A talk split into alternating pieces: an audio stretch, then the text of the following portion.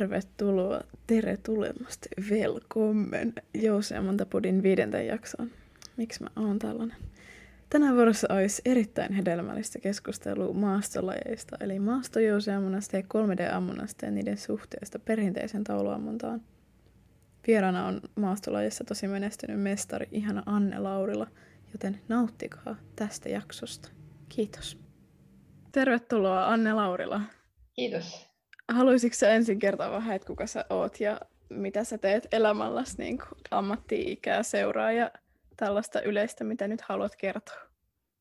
No joo, tota noin, niin Anne Laurila on nykyään taas nimi, se on siis osa, osa tuntee mut takavuosilta silläkin nimellä, mutta olin vähän aikaa tuossa Lanteen sukunimeltä, niin, niin, niin molemmat viittaa siis samaan ihmiseen.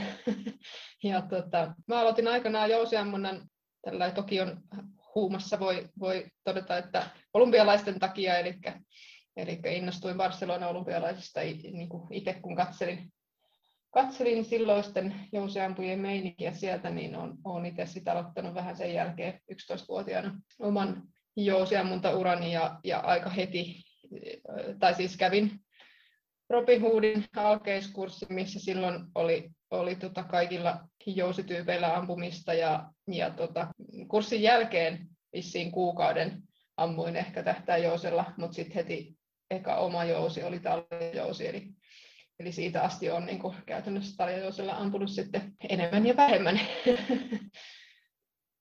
välillä, välillä oikeinkin, oikeinkin tuota, keskittyneesti tai siis tavoitteellisesti ja näin, mutta nyt tietysti tavoitteet on aika vahvasti jo, jo niitä on saavutettu, niin, niin ne ei ole ehkä ihan samanlaista nälkää enää tällä hetkellä, mutta muuten, muuten niin kuin tässä roikutaan mukana edelleen. Miksi valitsit äh, Talia Jousen? Se on hyvä kysymys. Mä en tiedä, se jollain tavalla silloin junnuna tuntui kivoimmalta. Mä en tiedä minkä takia, koska mä itse asiassa pelkäsin sitä laukaisulaitetta aluksi mähän ammuin, aloitin sormilaukasulla, mutta joku siinä oli sitten, en tiedä oliko se kevennys vai oliko se, oliko se sitten muuten ehkä sillä sitten jotenkin osu paremmin tai en tiedä mikä siinä sitten oli, mutta joten, jos, jostain syystä se muakia sitten enkä ole sitten hirveästi kyseenalaistanut sitä valintaa, vaikka olen sitä joskus miettinyt, että pitäisikö vaihtaa jousta, että voisi vois miettiä olympialaisia, mutta tota, on jäänyt tekemättä. Mitä sä teet työksessä, mihin sä käytät sun päivät? No mä olen tällä hetkellä toiminnanjohtajana tuolla Ampumaurheilun liitossa, eli, eli tietyllä tavalla urheilun parissa, joskin, joskin niin kuin vähän eri näkövinkkelistä. Onko sulla niin kuin muunlaisesta ampumaurheilusta jotain kokemusta? No ei voi, ei voi mainostaa kyllä, että olisi. Että olen nyt tietysti, tietysti tota meidän liiton lajeja kokeillut, mutta lähestulkoon kaikkia, en ihan, ihan vielä kaikki, niitäkin aika monta, mutta, tota, mutta ei ole sillä tavalla noista niin sanotusti äänekkäämistä pyssyistä ei ole kokemusta varsinaisesti muuta kuin mökkiammuntana. Kun sä mainitsit tuossa, että sulla oli jotain tavoitteita ja sitten ne saavutettiin, niin millaisia tavoitteita ne oli, millaisia tota, pystejä tai, tai henkisiä saavutuksia tai mitä vaan on kertynyt tässä vuosien aikana? Mistä sä olet itse niin ylpeä? Öö, no tietysti se päätavoite on ollut maailmanmestaruus ja, ja tota, öö, se oikeastaan niin kuin voimistui ehkä se tavoite siinä vaiheessa, kun mä voitin M-pronssia. Mä olin silloin aika nuori, parikymppinen, ja tota, voitin ekan, ekan M-pronssin Australiassa 2002, niinkin kauan sitten. Niin silloin kun mä siinä kolmannella palkintokorokkeella seisoskelin ja katselin katselin sitten lippuja, kun nousi ylös, niin kyllä sitten sit siinä kohtiin niin kuin päätin, että, että kyllä mä vielä sitä maamelaulua kuuntelen ja katson, että se Suomen lippu on tuossa keskellä.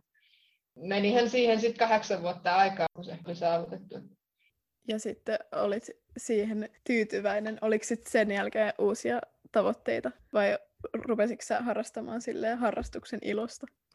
No ei, ei, ei se nyt ihan siinä kohti vielä muuttunut. Toki sitten oli menestyksen nälkää, nälkää muutenkin. Onhan se aina mukava saada, saada niin sanotusti arvometallia, mutta että, että totta kai se jonkinasteisesti vaikutti motivaatioon siinä mielessä, että, että niin kuin vaikea miettiä sitä, mm, että mihin sen sit laittaa sen tavoitteen, onko se vaan sitten lisää maailmanmestaruuksia vai, vai miten. Että tietyllä tavalla se, se niin kuin pahin nälkä tietysti siinä, siinä tavoitteen saavuttamisessa 2010 jo sitten ikään kuin korjaantui, mutta sitten toisaalta muutama vuosi sen jälkeen niin mä löysin 3D-jouseammunnan ja sitten oli taas vähän uusia juttuja ja tämäkin on tämmöinen kiva laji, mistä voi pärjätäkin ja, ja tota, no sitten siinäkin tuli tietysti se maailmanmestaruus saavutettua myöhemmin, että, että tavallaan sillä tavalla tässä kohti ei ole enää niin paljon nälkää kuin mitä on ollut, ollut silloin nuorempana. Ei ole voinut lähteä kesällä vaikka mökille, kun, kun ei voi pitää taukoa.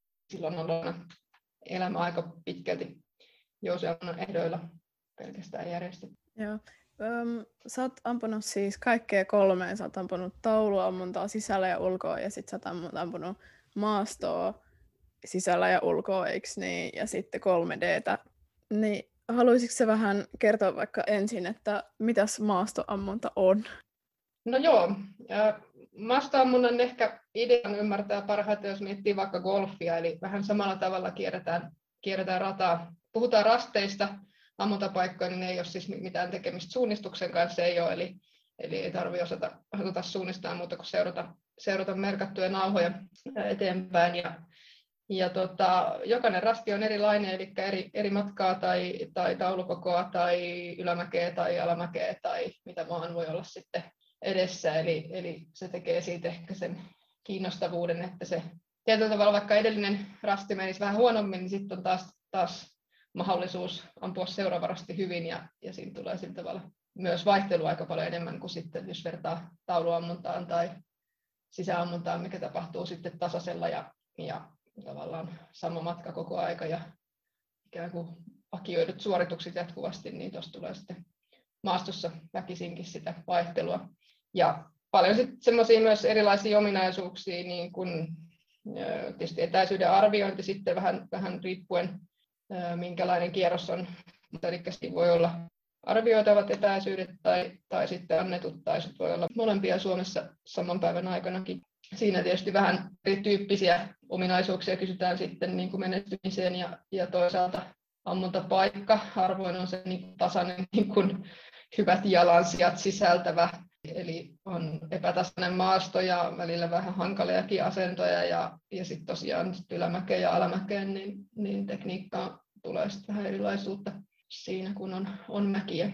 Haluatko kertoa, että minkä liiton kautta maastoammuntaa tehdään? No joo, Suomessahan tietysti Jousiampojen liitolla on, on niin kuin tavallaan World Archerin sääntöjen mukaiset maastokisat ja sitten on, on lisäksi Suomen maastojousiampojen liitto, jolla sitten on omanlaisensa säännöt, mutta periaatteessa ideahan molemmissa on sama. Pyöreitä tauluja on niin kuin pääsääntöisesti, jos puhutaan maastoammunnasta, sitten on tietysti eläinkuvakierroksiakin, missä on eläinkuvapaperitauluja. Sitten jos puhutaan 3Dstä, mikä sitten on, on niin kuin yksi tämmöinen maaston laji, nehän on sitten vielä Suomen Jousimetsästäjäliitonkin puolelta kisoja, niin, niin tota, tämmöinen aika, aika monipuolinen kokonaisuus. Joo, eli Sjalin kautta myös voi ampua esimerkiksi maasto SM ja, ja sitten toi Suomen maasto liitto tota, pitää kaiken muunlaisia SM-kisoja myös. Näin se taitaa olla. Joo. Entäs, Joo. haluatko kertoa, että mitä on 3D-ammunta? Joo, 3D-ammunnassa niin, niin periaatteessa äh, muuttuu lähinnä se, se taulu, eli se ei olekaan enää sitten pyöreä ja tietyn kokoinen, vaan, vaan se voi olla sitten minkä kokoinen ja näköinen eläinhahmo tahansa, eli 3D-nimi tulee tästä kolmiulotteisesta maalista, eli se on tosiaan semmoinen kumieläimistä ehkä puhutaan, niin ymmärtää, ei se nyt varsinaisesti kumia ole, mutta kuitenkin niin, niin tota, kolmiulotteinen oikein kokoinen, tavallaan luonnollisen kokoinen eläinhahmo, mihin sitten, mistä saa niin kuin pisteitä sitten tietyn osuma-alueen mukaan, niin tämä ei ole siis mitenkään säännönmukainen aina se pistealueen koko, eli se vaihtelee. Matkat on hiukan, tai maksimimatkat hiukan lyhyemmät, mitä, mitä sitten maastoammunnassa paperitauluihin, mutta, mutta tota, ja niin kuin etäisyydet on käytännössä jos puhutaan niin kuin Sjallin alaisista 3D-kisoista, niin, niin kaikki etäisyydet on aina arvioitavia. Joo. Mä en ole ikinä itse 3D-ammuntaa lähestynyt. Maastokisoihin on meinannut mennä, mutta sitten ne on jäänyt välistä.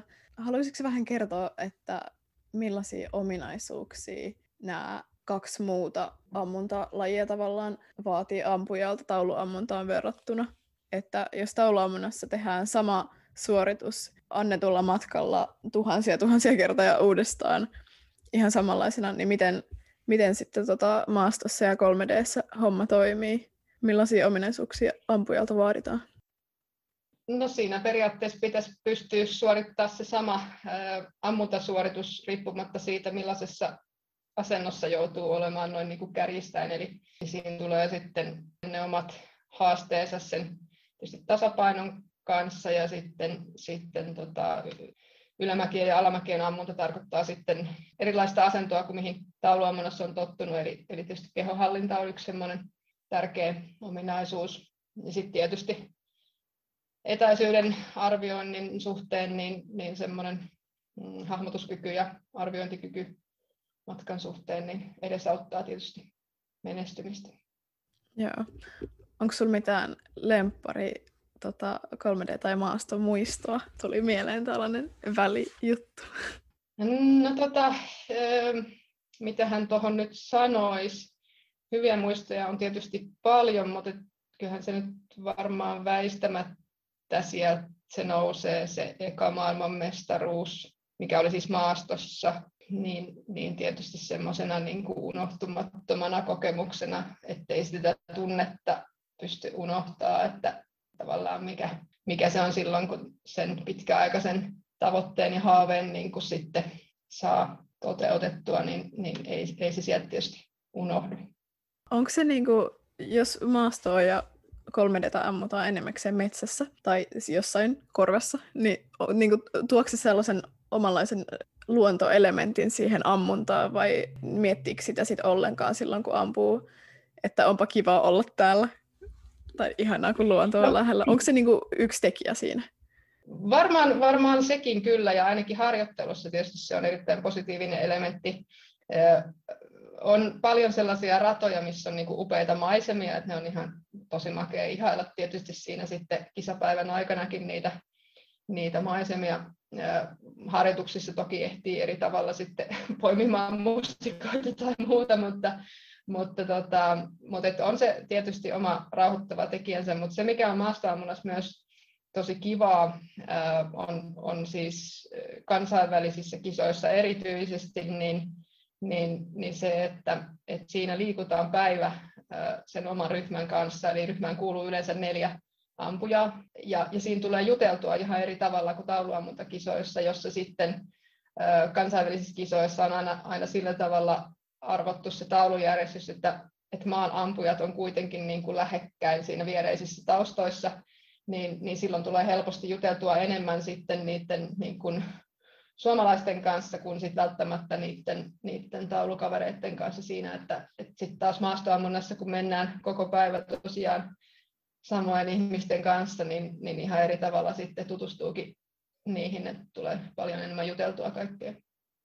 Nyt rupeaa kaduttaa, että mä mennyt sinne maastokisoihin. Tämä kuulostaa itse oikeasti tosi kivalta. Tai sille jotenkin vähemmän stressaavalta kuin jotkut taulukisat. Ehkä mä menen ensi vuonna. Tai sitten sisällä ehkä. Mutta mitäs näistä pyhästä kolminaisuudesta sä ammut niin kuin mieluiten? Maastoa, 3D vai taulua?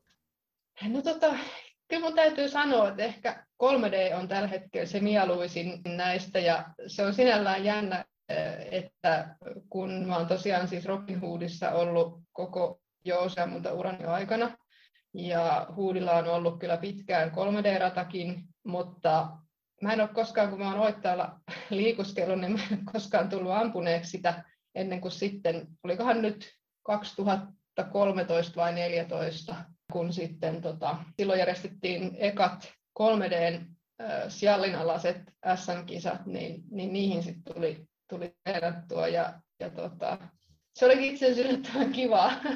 ja, tota, ja löysi silleen tavallaan siitä maastoammunnastakin taas uusia puolia, että kun siinä on ihan eri tavalla se etäisyyden arviointi, kun, kun maastoammunnassahan ö, käytännössä etäisyys arvioidaan aina jollain tavalla suhteuttamalla sitä taulukokoa sitten, on siis riippuu vähän jousityypistä, mutta taljajousiampujat yleensä katsoo sillä tähtäimellä, skopella, niin, niin vertaa käytännössä sitä taulun näkymää tai sitä, että miltä se taulu näyttää suhteessa tähtäimeen. Ja siitä pystyy sitten laskemaan ikään kuin sitä matkaa. Eihän se välttämättä aina ihan mene kohille, jos käsi kovasti heiluu, mutta se on kuitenkin sillä tavalla suhteellisen tarkka, jos vaan toki tietää taulukoon, missä saattaa sitten välillä mennä vähän kokeneemmatkin ampujat vähän harhaan. Mutta, tota, mutta 3D-ammunnassa niin äh, mun muistikapasiteetti ei riitä siihen, että mä opettelisin kaikkien markkinoilla olevien eläinkuvataulujen tai eläinhahmojen mittoja, eli, eli niissä, niissä se on aika puhtaasti sit sitä niin kuin maata pitkin tai muuten arviointia. Eli siinä on vielä eri tavalla se jännitys siitä, kun eka nuolta on ampumassa, että mihin se nuoli osuu. Onko se sellainen hyvä jännitys vai sellainen negatiivinen jännitys? Se on, se on hyvä jännitys kyllä. Se on, se on, siinä on, siihen liittyy semmoista uteliaisuutta ja toki tietysti välillä voi olla vähän, vähän, tota, vähän huonompikin jännitys, jos esimerkiksi eläimen taustalla näkyy jotain kivikkoa tai jotain, mikä tarkoittaa sitä, että jos menee ohi, niin nuoli hajoaa. mutta, mutta, tota, mutta yleensä se on kyllä semmoinen positiivisen utelias jännitys. Joo. Osaisitko sanoa, että onko niinku maasto- ja 3D-ammunta lähempänä toisiaan kuin vaikka tauluammunta ja maasto?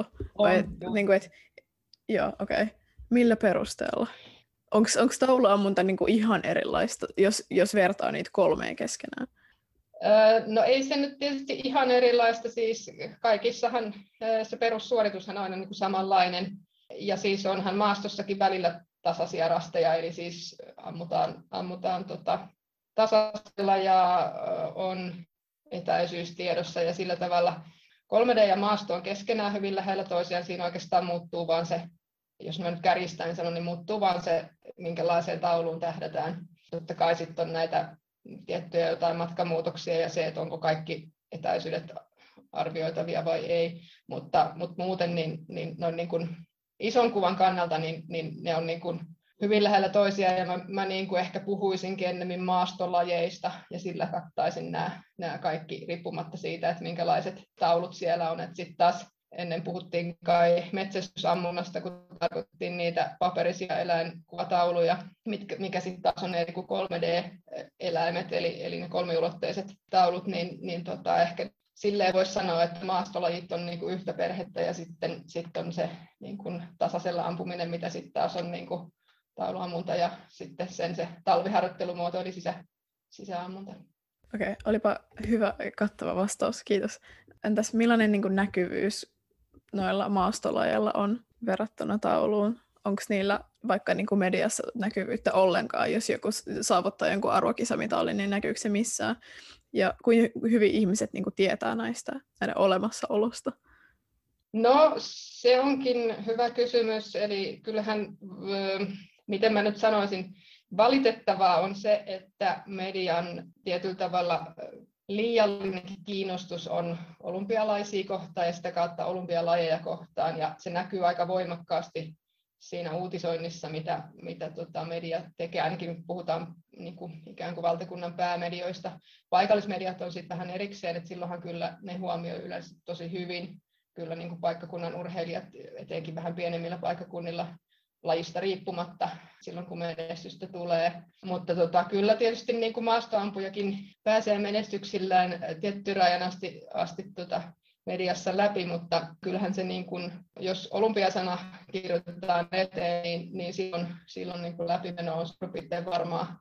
Eli senkin jälkeen, kun vaikka ei puhuttaisi olympiamenestyksestä, mutta jos on urheilija, joka on ollut olympialaisista tai lähdössä olympialaisiin, niin silloin se yleensä eri tavalla kiinnostaa. Se, mikä on vähän, vähän tietysti ehkä harmillista, niin, niin tietysti sitten sen median kiinnostuksen myötä myös urheilun rahoitus aika pitkälti, pitkälti tuota, suuntautuu sit olympialajeihin ja, ja sitä kautta niin kuin ehkä näkyy tietynlaisena arvostuksen puutteena tai, tai sellaisena, niin kuin, vaikka nyt niin kuin periaatteessa liitossakin, niin, niin varmaan panostukset suunnataan ennemmin olympialajeihin kuin sit näihin muihin, että mikä on niin kuin tietyllä tavalla ymmärrettävää sen rahoituksen kautta, mutta tietysti jos ei euroja, euroja ole jakaa, niin, niin tota, arvostusta voisi jakaa. Niin, toi on tosi totta. Mä oon huomannut ihan saman asian, että ei oikein niin kuin, mistään saa edes ehkä tietoa näistä, tai no kyllä saisi, jos osaisi etsiä, mutta ni, sitä ei niin kuin, tavallaan tarjota tietoa maastolajeista tai, tai just niistä, jotka ei vaan sit mene siihen olympiakategoriaan. Mitä susta ehkä tapahtuisi, jos tulisi lisää huomiota? Kasvaisiko harrastajamäärät ja, ja tulisiko lajiin enemmän jotenkin sellaista hyvää fiilistä? Tai niin kuin, että mitä tapahtuisi, jos maastolajit saisi huomiota? Vaikea, vaikea sanoa tietysti, ei varmaan mikään yksittäinen tekijä vaikuta, vaikuta niin kuin pelkästään sitten lajin suosioon, että, että viime kädessähän se on aina sit kiinni siitäkin, että vaikka laji olisi hyvin näkyvillä, mutta jos ei sitä pääse harrastamaan tai ei ole kukaan, joka neuvoisi, että mitä pitää tehdä, niin, niin eihän siitä monesti sit tuu sitä harrastusta, mutta, mutta totta kai se näkyvyys auttaisi sit siihen, että ihmiset löytää lajin pariin. Et siinä mielessä voisin kuvitella, että nykyisen tämmöisen aika hektisen elämän menon rinnalla, niin maastoammunta voisi olla, voisi olla hyvinkin semmoinen niin kuin rentouttava vastapaino sille kiireiselle työelämälle ja, ja muulle hektiselle ruuhkavuosien perheelämälle ja muullekin, että, että pääsee sitten vähän luontoa kuljeskelemaan ja, ja Jousen kanssa touhuilemaan. Siis voisi kuvitella, että siitä voisi oikeasti nousta sille ihan kunnon trendikin, jos se, jos se tavallaan pääsisi esille. Ja ehkä sille ei trendi sillä tavalla, että se menisi helposti ohi, vaan sille, että se tulisi yhtäkkiä esille. Että tällainen luonnon parissa harrastettava laji, vähän niin kuin golf tai joku frisbee golf, kun ne on ollut niin paljon nyt jotenkin ihmisillä mielen päällä, niin jotenkin varmaan sellainen menisi tosi hyvin läpi just kohderyhmälle. Tähän loppuun mä haluaisin kysyä sinulta, että mikä on sun puulajike? Puulajike? Nyt tuli niin erikoinen kysymys. Mä voisin sanoa, mikä on mun inhokki, mutta, mutta tota, öö, jos joku pitää valita, niin kyllä mä varmaan männyn sanon. Miksi mänty? Se on mun mielestä kaunis. Niin on. Mä tykkään mäntymetsästä, sitten etenkin jos siihen liittyy vielä, vielä vähän tämmöistä sammaleikkoa ja mustikavarpoja ja muuta, niin, niin tota. Joo, mun mielestä sellaiset saariston käkkärämännyt on mahtavia, kun ne on tuulessa mennyt sellaisiksi omituisen muotoisiksi. Mutta hei, kiitos paljon Anne, kun pääsit tänne.